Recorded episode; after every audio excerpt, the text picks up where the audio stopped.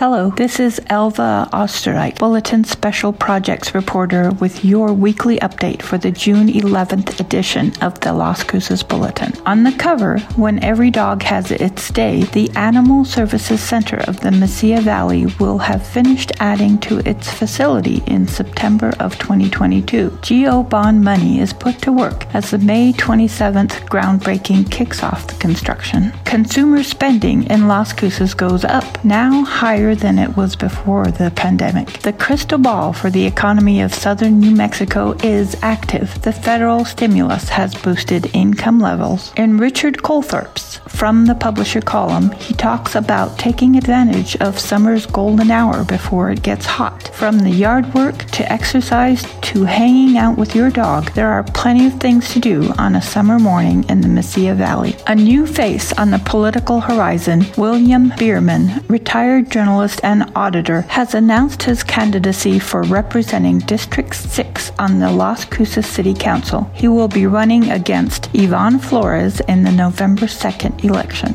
Chef John Hartley, NMSU professor, shares the good, the bad, and the delicious side of mushrooms. He has provided some simple and simply delicious recipes using a variety of different mushrooms to try. Inside the bulletin, our entertainment guide provides not only television listings for the week, but also tidbits about a variety of things like what's available now on Netflix, Amazon Prime, and Hulu. Kicking off our arts section, artist Jose Montoya takes a dive into his passion by creating work that connects to his borderland history and experiences. The self described queer artist is making a name for himself one step at a time. Also in arts, an all virtual Juneteenth Jazz Festival, June 18 and 19, brings two world renowned jazz musicians to our computers. The festival is encapsulated encapsulated by the phrase Jazz History is Black History and coordinated by New Mexico jazz musician Derek Lee.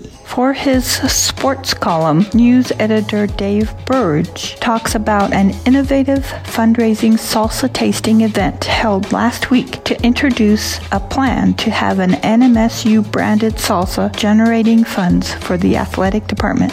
That's just a sample of our Las Cruces bulletin, but there is so much more. If you can't wait until Friday, the digital bulletin can be accessed at lascrucesbulletin.com, all one word. Also, check us out on social media.